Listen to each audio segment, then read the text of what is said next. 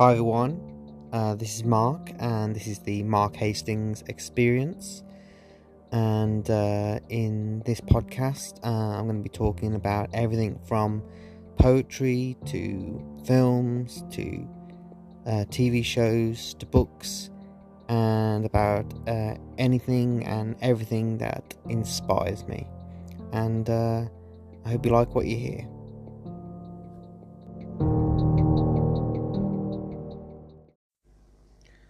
Hi everyone, this is Mark, and welcome to another episode of the Mark Hastings Experience. And in this episode, uh, I'm going to be talking about one of my favourite films. Um, not a film that I've seen in a in a while, but it's a film that, uh, for some reason, every time I watch it, every time I think about it, uh, it automatically takes me back to my childhood uh, when I was around 11 or 12 years old and um, the film that I'm talking about is the 1992 American crime comedy film Sneakers, which was directed by Phil Alden Robinson, who you may know as uh, also as the director of uh, Field of Dreams, which is another of my favourite films, and also the film The Sum of All Fears. And um, Sneakers is oh, and just a great film. It's so compelling. Um, and for me, when I was when I was a kid, and I was always uh, always interested in technology, even as a, a 11, 12 year old kid, uh, computers fascinated me. Um, they really did, and I was there wasn't that many computers around back in the day. I mean, though those days um, talk of um, cryptography, um, you know, um, of uh, you know, uh, code breaking. Uh, I suppose it was it wasn't a new concept because code breaking had been instrumental uh, in World War II in allowing us to uh, decode um, messages from the Germans um, using um, the uh, decryption uh, method. Um, uh, so codes and and uh, decryption and um, and things of, of, of that nature have been a part of um, the, uh, the the world of um, of intelligence for a great deal of time. And I would imagine that in in this day and age, uh, that it is even more um, advanced than it is portrayed in the film, uh, which we all know it is because we have in this day and age we have the internet, we have uh, um, encrypted messages, we have apps, we communicate a lot more online. Whereas when this film came out, there was no internet I'd never heard of the internet. I'd never heard of the web. Um, communication was done over the phone or by mail and not electronic mail. So that's why I said, but as I say, when I was watching this film as a kid, I was thinking, wow, this is this is great. Uh, I mean, I always used to love the one of the my favorite characters in all of the James Bond films was um, was Q because the character of Q was the the man uh, who had uh, all the gadgets, and he was the one who um, who gave James Bond all the, the, the equipment that he would need um, to uh, to do what he needed to do on his mission. Um, and I'd heard about this film uh, because uh, I was too young, of course, to see it in the cinema, but at that time, 11, 12 years old, uh, I used to watch um, movie review um, TV shows that were on, on TV, and they would review what was at the cinema, uh, what was coming out on VHS at the time, uh, and what certain films are about. And I was just absolutely spellbound by uh, and interested in, in films, and uh, I was then, and I still am to this day. Um, and just from seeing the the trailer of the film, I was I was really interested, and that's when uh, I don't know why, but when the film came out on um, VHS here in the UK um, in 1993, um, because back in back in those days, um, films used to come out uh, almost a year uh, or more after the um, the initial release, or within six months, or something along that nature. Almost a year, anyway. It was a long time before things came out. Um, even TV shows, you know, we'd see an episode of TV show and it had aired a year ago or something like that. So we were always playing catch up here in the UK. Um, but I remember uh, seeing that this film Sneakers was available to purchase on VHS, and I uh, I asked my mom to buy it for me. Um, if I remember rightly, um, and I bought it and I watched it and oh, I loved it, and I watched it over and over and over again. Um, because it was it was talking about something that for, for me, I just thought was revolutionary. I just thought it was just so. It was funny. It was entertaining. It was about something that I was interested in. Uh, it was interested. In, I was interested in technology and codes because um, that's what the film talks about. Is um, it's about hacking and um, uh, the these uh, so-called penetration uh, testers. Um, the this group of um, of people who were security specialists. That's who they were really, who uh, went into businesses, banks, and were uh, hired to test the security of these these businesses um, because they were experts uh, in um, in security, and they were paid to, to test the, the security. Uh, but the the backstory, uh, which we we find out right at the beginning of the film, is that uh, the main character, uh, who's played by Robert Redford, uh, Martin Bishop. Um, when we first meet him at the beginning of the film, his name is Martin Brice, and he uh, and he's 27 years old in 1969, and he, along with his friend Cosmo, who at the time is 24, uh, are so-called sneakers, um, and they are hacking into computer networks using university equipment to redistribute um, uh, funds from the Republican Party in the US to various uh, liberal causes. Um, and it's a snowy night, and um, they're getting hungry, both of them and um, then uh, one of them uh, um, uh, agrees to to leave. Well, they lose a bet, actually. Uh, Martin Brice, played by um, not played by Robert Redford in, in the um, the earlier version, um, but because uh, he, he got the college age um, uh, version of um, of Martin Brice slash Bishop was played by Gary Hershberger, but um, yeah, they they lose a bet and they have to head out to go and get pizza. So they go out to their uh, their van uh, to try and start it up, and just as they more or less start to start to start the vehicle, the the, the van, the police arrive. They burst into uh, where Martin and Cosmo were attempting to sneak into the and hack into the computer network. The, uh, the police swarm in um, uh, to arrest Cosmo because, excuse me, he's the only one there at the moment.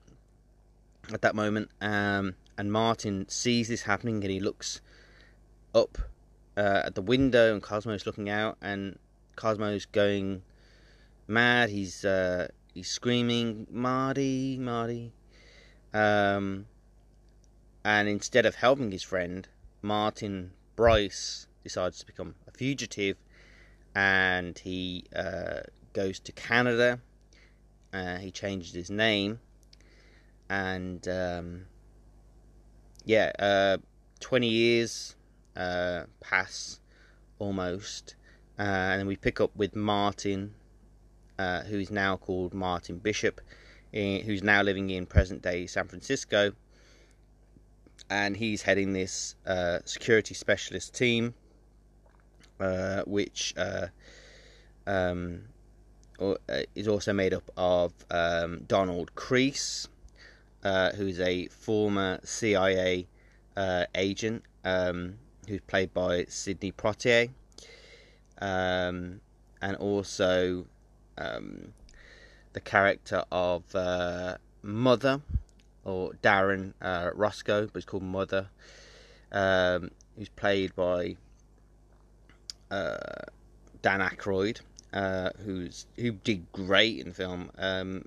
previous to this, side I only really was only really uh, aware of him from the Ghostbusters film or um, um, My Girl. I think that had come out at the time or around that time. Um, but uh, yeah, and also, um, but he's a bit of a conspiracy theorist. He's constantly jibing at uh, uh, Crease about certain conspiracy theories that he's heard and what he believes. Um, but he's really smart. He's kind of like the, the electronics technician um, of the group, and also um, Carl uh, Arbogast, uh, who's a, a young uh, hacking genius, as he's called. And Carl uh, Arbogast was played by the late great uh, River Phoenix, uh, who um, who died uh, um, about a year after the, the release of the film.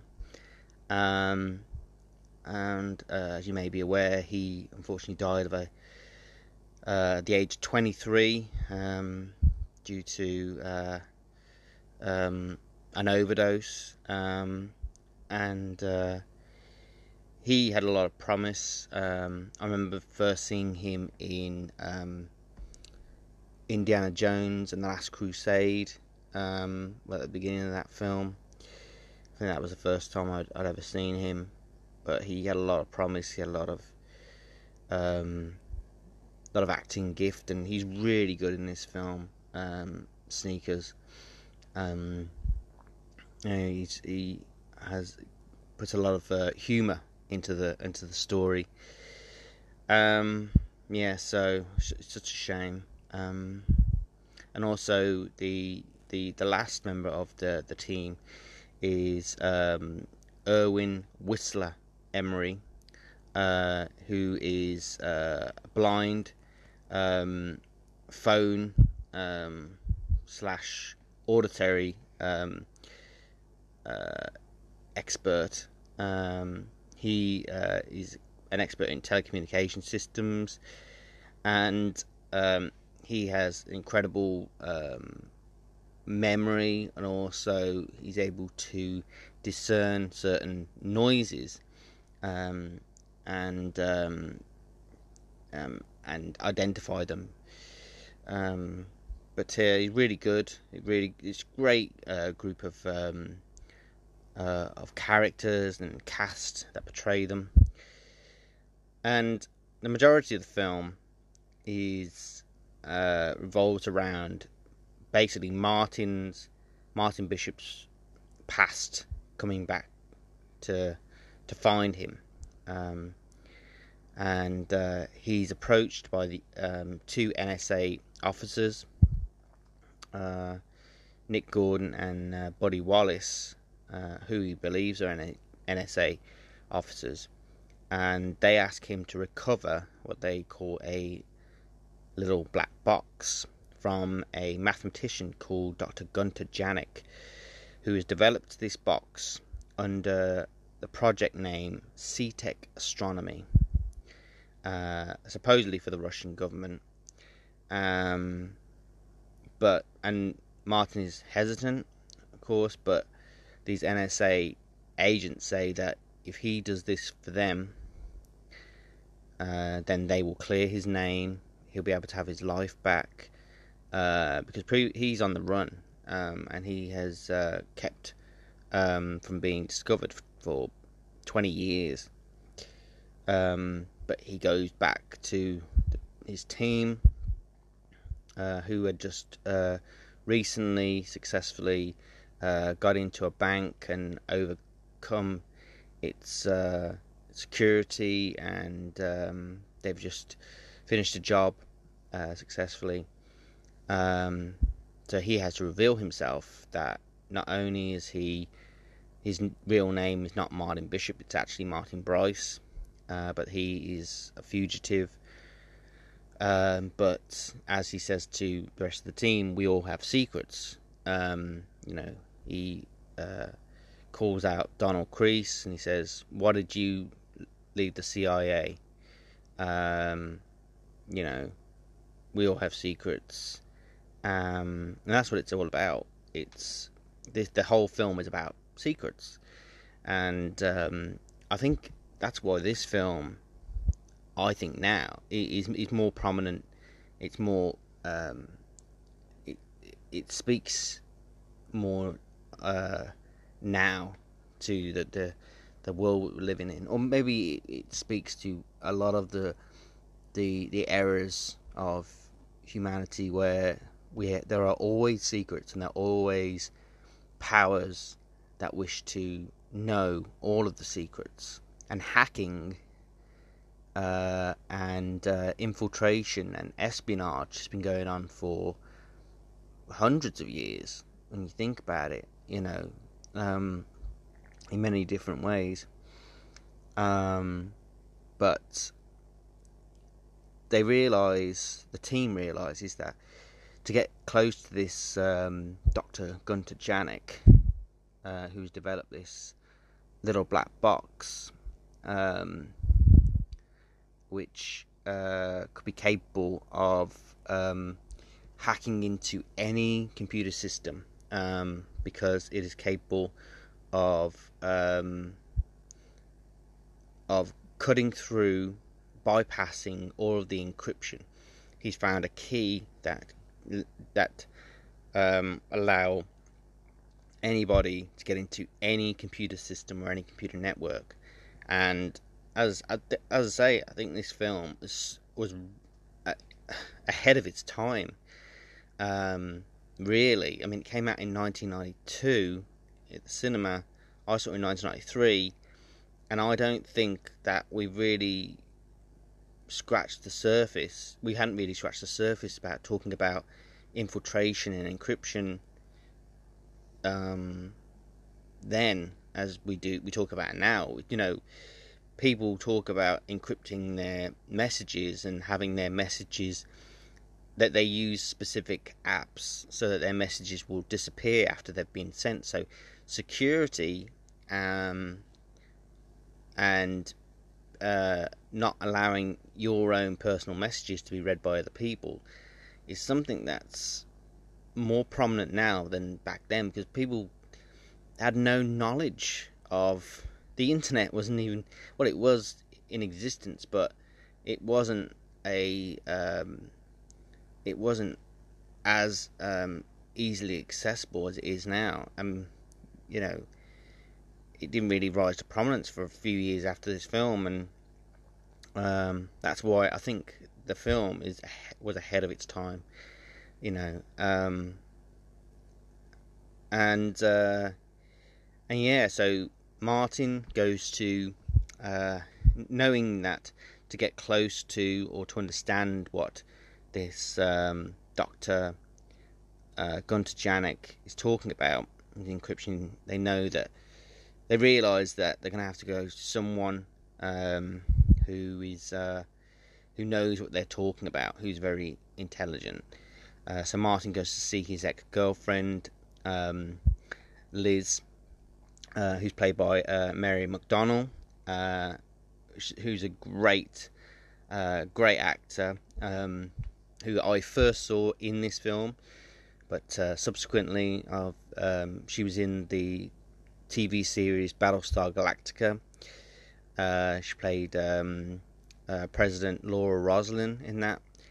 Um, but I've always thought she was a, she was a great um, a great actor, and um, she does great in this film. Um, and uh, she goes along with Martin to a symposium where uh, Gunter Janek is talking about these large numbers, un- these unbreakable codes, uh, finding a way to, to break or get around these unbreakable codes. Um, and um, they return uh, home um, to uh, where the team um, he, uh,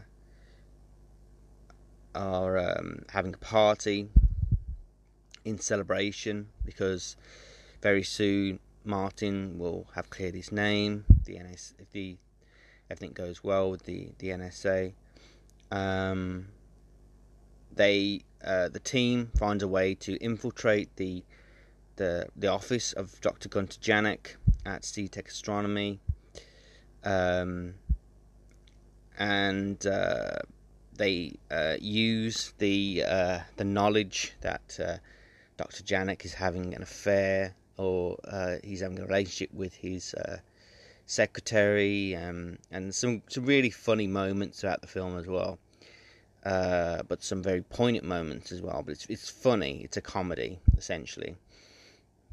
Um, uh, so Martin finds his way into Gunter Janek's uh, office.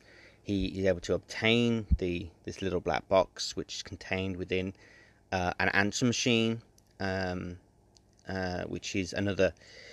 Uh, it really does show its age, I suppose, because I don't. I'm not sure if anybody does have an answer machine anymore, but hey, what better place to to hide uh, one of the most powerful encryption machines than in something every day as a, an answer machine?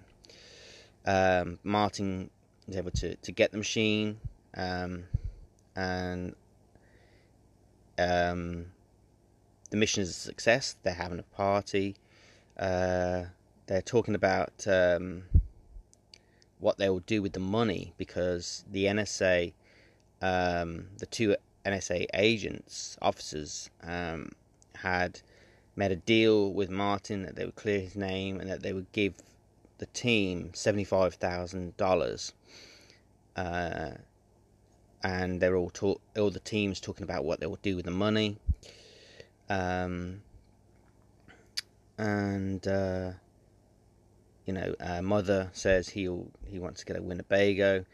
Um, Whistler says that he wants peace, love, and goodwill to all men and women. Um, Crease wants to take his his wife uh, on um, on a proper honeymoon to several places around the world, including Tahiti. Um, um, Carl just wants to find love. He Just wants to find uh, a woman, a young lady to spend his life with. Um, and it is while they are, uh, um, while Martin and uh, Liz and Crease and his wife are sitting down uh, to play Scrabble, that Martin starts to think about the name Setec Astronomy.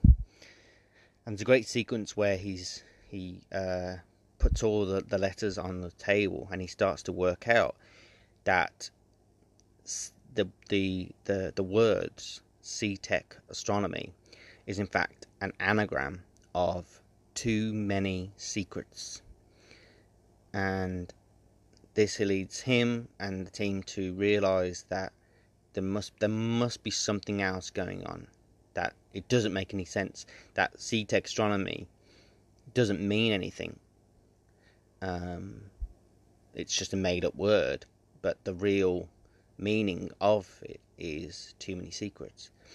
And this um, um, makes them uh, cause a this causes a lockdown. They say that Crease especially says to Liz, "You can't leave uh, because someone uh, must have told the NSA about Martin and um, about his past. And Liz was the only one who knew who Martin was previously, what his real name was. So they they, they all spend the night with each other in the same place before uh, the morning after when they will deliver the box to the NSA. Um, and Martin and Crease go ahead. Um, Martin uh, goes to hand over the box to um, the two NSA officers, Gordon and Wallace. Um, but right at the last minute, um, well, as he's handing over the the box, Crease looks down at a uh, a newspaper article that states that uh, Dr. Gunter Janek was killed um, the night before, um, and he calls over to, to Martin, who's in the distance, and he and uh, he says that he's got a telephone call that it's his mother, and Martin immediately realizes that something is very wrong. So he leaves the little black box with Gordon Wallace, but he walks away and uh,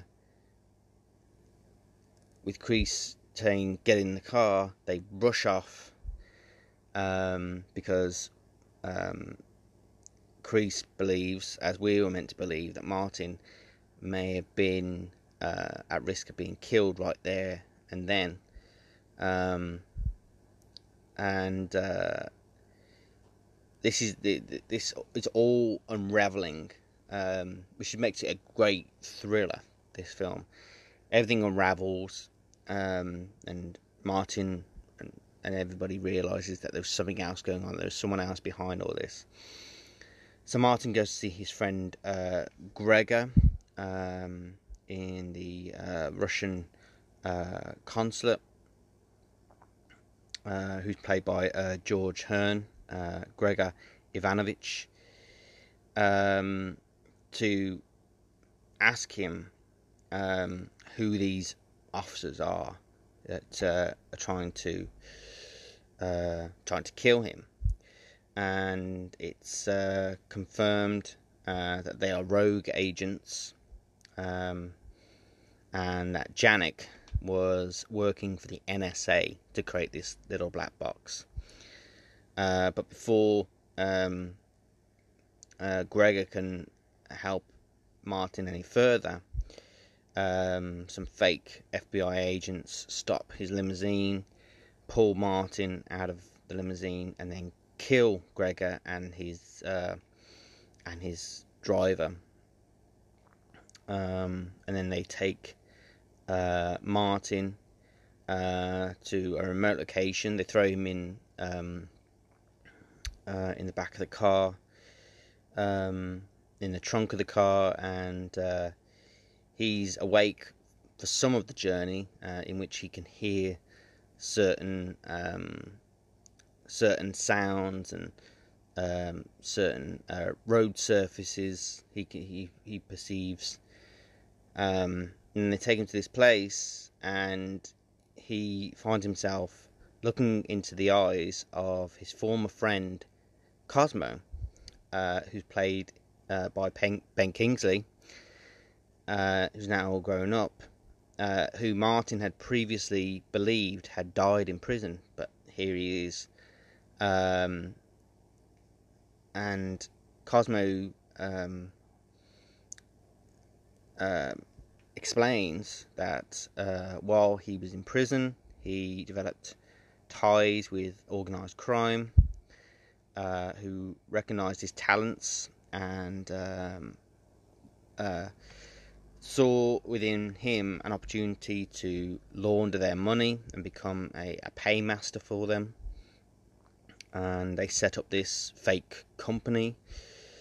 Um, and Cosmo explains that his ultimate plan is to use Dr. Janek's box to destabilize uh, the world's economy because there are too many rich people, uh, there are too many um, walls between things, um, and there are too many secrets. Um, and he offers the offers Martin the chance to, to join him in this, which is an ex- this mission is an extension of what they began when they were younger. You know, hacking into the Republican Party and redistributing um, um, money. Uh, but Martin says, "No, you've lost your mind, Cosmo." Um, and but Cosmo says, "Look, you've been on the run all this time. I went to prison. You know, I've paid." And he hacks into the FBI and uh, he um, changes the record of Martin Brice to state that Martin Brice also has an alias of by the name of Martin Bishop, and they will connect the the killing of um, Gregor, the Russian consulate, with Martin because Martin's gun was used to kill him. Um, and Martin realizes that uh, he's um, in serious danger now. Um, but Cosmo, um, he's he doesn't care about Martin now. He he'd rather see him go to prison. Uh, he says, "I, I can't kill you, but um, because you are my friend, but no, I can't. I can't help you. You're going to prison. I went to prison, even though it's painful. I'm sorry, but you've got to go to prison." So they him and his well his friend his uh, uh, Gordon and Wallace uh, knock Martin out. They uh, abandon him on a street corner. Um, eventually, Martin uh, finds his way to uh, Liz's apartment and uh, he makes contact with the rest of his team. And they decide to contact the NSA um, and tell them all about this little black box. Um, and the great scene. Uh, one of the scenes that I remember was when they were trying to track the team. Um, they were doing a, a, trace on his the telephone that he, they were using, which um, um, the character Mother, played by Dan Aykroyd, had um, successfully been able to bounce across several satellites orbiting the Earth, and I, I always thought that was really cool. The the graphics and the way they were able to do that, even though I'm sure now it's completely outdated from what they could do now. They could probably trace people. The NSA could probably trace people a lot quicker than they do in the film, but um, they make contact with um, the NSA using the the phrase "Setec astronomy," and um, they make contact with NSA agent uh, Bernard Abbott, who's played by the the great James Earl Jones, the the voice of Darth Vader himself. And um, yeah, they uh, they they come very close to being tracked, um, and then they realise that the only way to to have some leverage with the NSA is to get a hold of the little black box that Cosmo now now has in his possession. So to do that, they're going to have to find out where um, Martin was taken. Um, and after recalling some of the sounds of some of the the the, um, the uh, road noise and the surrounding area that he remembered uh, hearing while he was in the, the trunk of the car uh, before he went to see Cosmo, they realise and they trace that um, that the, the real uh, place is that of a, uh, a toy company, but it's all a front for um, the mob, um, for the organised crime, for uh, for whom um, Cosmo works for. Uh, so they make a plan to infiltrate the um, infiltrate the the company, the, the, this place, so that Martin can get a hold of this little black box. Um, and um, it's a very elaborate plan because the the place where the little black box is it has motion sensors and uh, um, it's going to take a lot of work to do. So they eventually do some surveillance and they track down um, an employee by the name of uh, Werner Brandes, uh, um, who is um, played by the great uh, Stephen uh, Tobolowsky, um, who uh, is you know one of the great actors. He was in uh, Groundhog Day, um, great comedic actor, and he's great in this film. Um, and they realise that his this Werner Brandes is uh, his office is next door to Cosmo's office, um, and to get access to the building and to get access to Cosmo's uh, office, they're going to need to use him and his identity. And um, Liz uh, is uh, um, asked to become a part of the of the mission, the team, uh, and she um, it's they realise by by going through Werner Brandes' trash that he is into computer, computer dating, and they set Liz up to be a potential date for Werner Brandes. and uh, she goes on a date with him, um, and she um, has been tasked with recording um, Werner Brandes' voice so that they can use several phrases from what he says to combine to become uh, a specific phrase that they need to access uh, the company and um, the office um, at the toy company. And it's all encoded into a key card. And within the building, there is a voice recognition, um, machine. So, as I say, it was ahead of its time. I mean, I'm sure this technology, maybe 1992, this was very prevalent in certain companies and certain um, um, places and certain um, organizations, intelligence organizations. But for me at the time, I was like, wow, this is so futuristic, so out of this world, you know. But now we have such things as uh, voice recognition, we have facial recognition, so you know it's not as. Uh, I mean, of its at the time, it was you know ahead of its time um, for me. But they eventually, Liz is eventually able to get uh, a recording of um, Werner Brandes saying all of these the words. It's all combined to make this specific phrase. Um, and Martin uh, and the team um, set themselves up outside the uh, toy company while Martin um, uses the, the, the fake key card and um, the sorry Werner Brandes' key card and this um, constructed artificially constructed voice recognition voice recognition um, phrase. He gets into the toy company. He eventually uses Werner Brandes' uh, office to make his way into Cosmo's office. Um, they get hold of the um, uh, the box but at Werner Brandes' apartment, um, he becomes suspicious of Liz when he realizes that um, Liz, Liz's um, the, the the name that she gave uh, and the name that she's using with Werner Brandes um, of uh, Doris, I think it's uh, the name she uses. Um, is is false. That her real name is Liz, and she and he immediately suspects that Liz is has been sent there to try and get Werner Brands to say certain things to get a hold of his key card so that they can get access to his office. So uh, he takes Liz to the the toy company.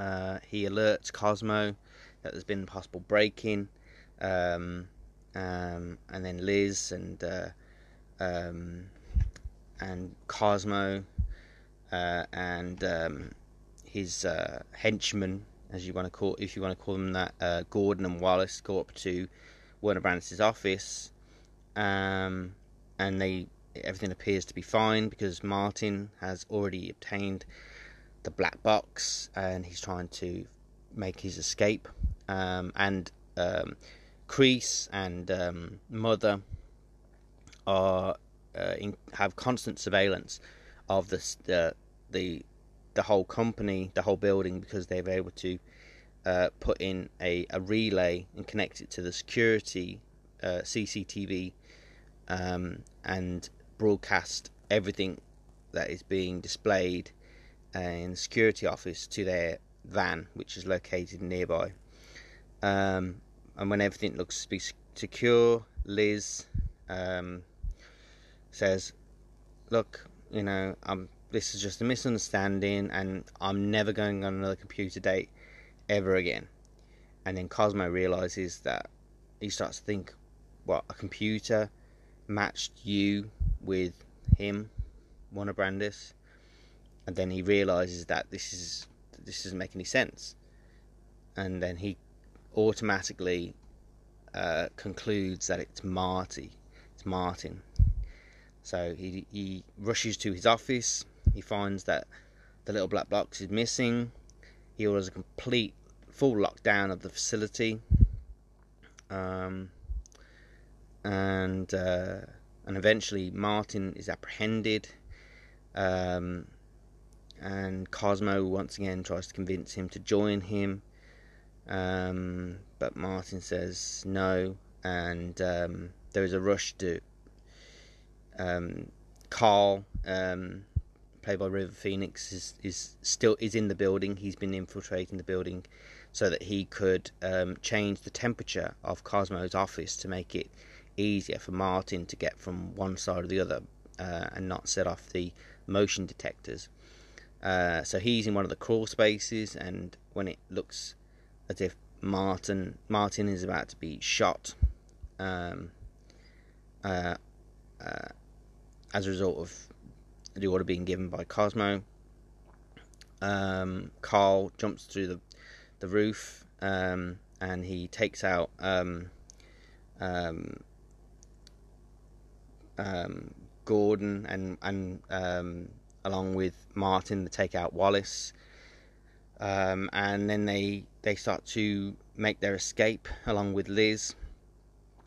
Um, and at this point, Cosmo thinks that you know his friend Martin is going to be killed, um, but uh, they make it to the roof. Um, Martin communicates with the van um, where um, Mother and Crease and Whistler are and uh, he says, "Look, they're they're going to go into the roof now. They need to be extracted, uh, but before they can, um, um, uh, two of Cosmo's uh, security personnel turn up at the van and they take Crease and um, and uh, Mother out of the out of the van." And they start to question them, and they don't realise that Whistler is in the back there. And Whistler tells Martin what's gone on, uh, and Martin says, "Well, it's it's down to you now. You're going to have to drive the van to come and get us." Uh, but Whistler's blind. You know, he's never driven a car in his life. Uh, uh but Martin says, "Don't worry about it. I'll uh, I'll uh, talk you through it." Um, and he does. He talks him through it. Um, and Whistler is able to navigate the van even though he can't see a thing, uh, to the the building, and he's able to pick up Martin and Liz, and um, and Carl. And uh, even though, uh, but just before he leaves, Martin is confronted by Cosmo once again, um, and he says, "Don't go." Mar- uh, Cosmo asks asks Martin, "Don't go." Um, we could change the world with this machine, and Martin seemingly gives over the, the little black box. But in reality, what he's done is he's given him a fake uh, um, version. He's given him an identical version of the answer machine that looks that he was practicing with um, back at Liz's apartment. Uh, um, but Cosmo doesn't realise this until the last minute, until Martin and his team are already making their way way. Um, and um, when they get back to the office, um, Martin and his team are surrounded by uh, Bernard Abbott, uh, James Earl Jones's character, and some of his NSA agents. Um, and uh, they ask for the little black box that um, Dr. Gunter Janek had been developing for the NSA because, as uh, Martin um, describes, this black box it wouldn't be capable of breaking through the Russian codes because, as his friend um, at the Russian consulate uh, makes quite clear, that the Russian codes are different from the, the American codes. So basically, what this little black box was designed to do was to um, spy on Americans, which was ahead of its time. You know that concept. Uh, I'm not sure it was. Was it even um, thought about at the time? Uh, of of surveillance of one's own um, population? I don't think so. Um, but now, of course, it's uh, and over the last ten years, it's been a bone of contention for a great many people. So, um, yeah, and and of course, um, but Martin says, "Hey, you know," before he handed over, he says, "It doesn't work, you know." And then uh, Bernard Abbott says, "It doesn't matter if it works or not. This meeting, this box, it didn't happen. None of it exists. Um, and um, Abbott then um, says that it will clear Martin's record, uh, but um, the the rest of the team, including Mother and Whistler and Carl and Crease, ask specifically for all of the things that they had thought that they might spend the $75,000 on that they were originally uh, supposedly being offered by the NSA previously by the fake agents. So they ask uh, Bernard Abbott for all of these things, and he hesitantly agrees. Um, uh, which is a great scene. Um, and Carl, all he asks for is the telephone number of one of the NSA agents who turns up. Um, um, and then Abbott and his agents leave with the box, which Martin uh, has rendered uh, useless by removing one of the, the main computer chips from it. And uh, that's the end of the film. And then, right in, in a post, uh, the, the, last thing that you see um, is a news report uh, which describes the sudden bankruptcy of the Republican National Committee and the simultaneous receipt uh, of a large anonymous donation to the Amnesty International, Greenpeace, and also the United Negro College Fund. And uh, that's the end of the film. And uh, as I always try to do, I always try to highlight the the great composer of the music because the music of this film is so iconic. Um, and it, and of course, the film was composed by by one of my favorite composers, film composers, um, James Horner, who has composed, and I've who I've mentioned in several of these episodes, who has composed several of the films that I've loved since I was a kid, that I've been watching since I was a kid, and I had no idea uh, that he he uh, composed and orchestrated all of these these great films, such as you know Star Trek Two: The Wrath of Khan, um, Field of Dreams, um, you know, so many iconic um, film scores. Um, um, he was an incredible composer. Uh, Cocoon, um, Aliens, uh, An American Tail, uh, Batteries Not Included, Willow, um, Honey I Shrunk the Kids. Oh, so many. The Rocketeer. Um, oh, I could, I could go on and on. Braveheart, Casper, Apollo 13, Jumanji, um, Titanic, uh, Deep Impact, uh, Bicentennial Man. That's a great film as well. Another great score he did.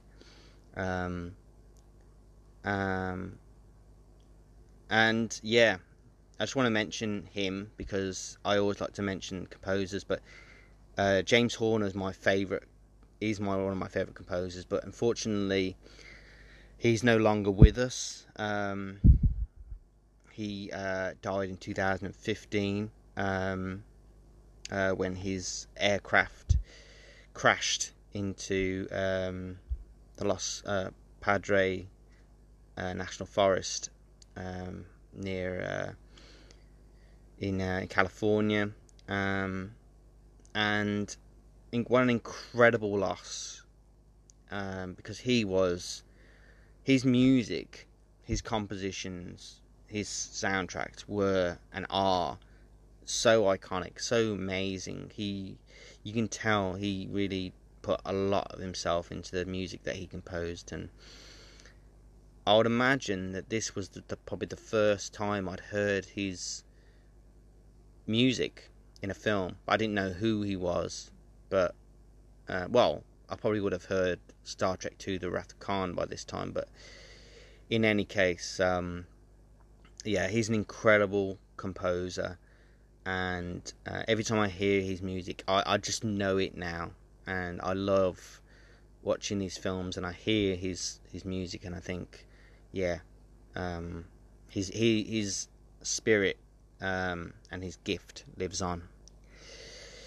Uh, but yeah, so um, if you never checked out any of James Horner's music, then do, and you'll you will not be uh, you you will not be um, anything other than delighted. You won't be disappointed either. Um, but uh, yeah, great film, great composer, great cast uh, in um, as I say, Robert Redford, Dan Aykroyd, Ben Kingsley, Mary McDonnell, the late great River Phoenix, um, Poitier, and David Strathairn. Um, and yeah, a, a, a favorite of mine since I was a since I was a kid. Um, and it's always going to have a very special place uh, in my heart. Um, but yeah, so yeah, I think I'm going to leave it there for now. Uh, I just want to say thank you for listening. Uh, hope you like what you heard, and I'll talk to you again soon.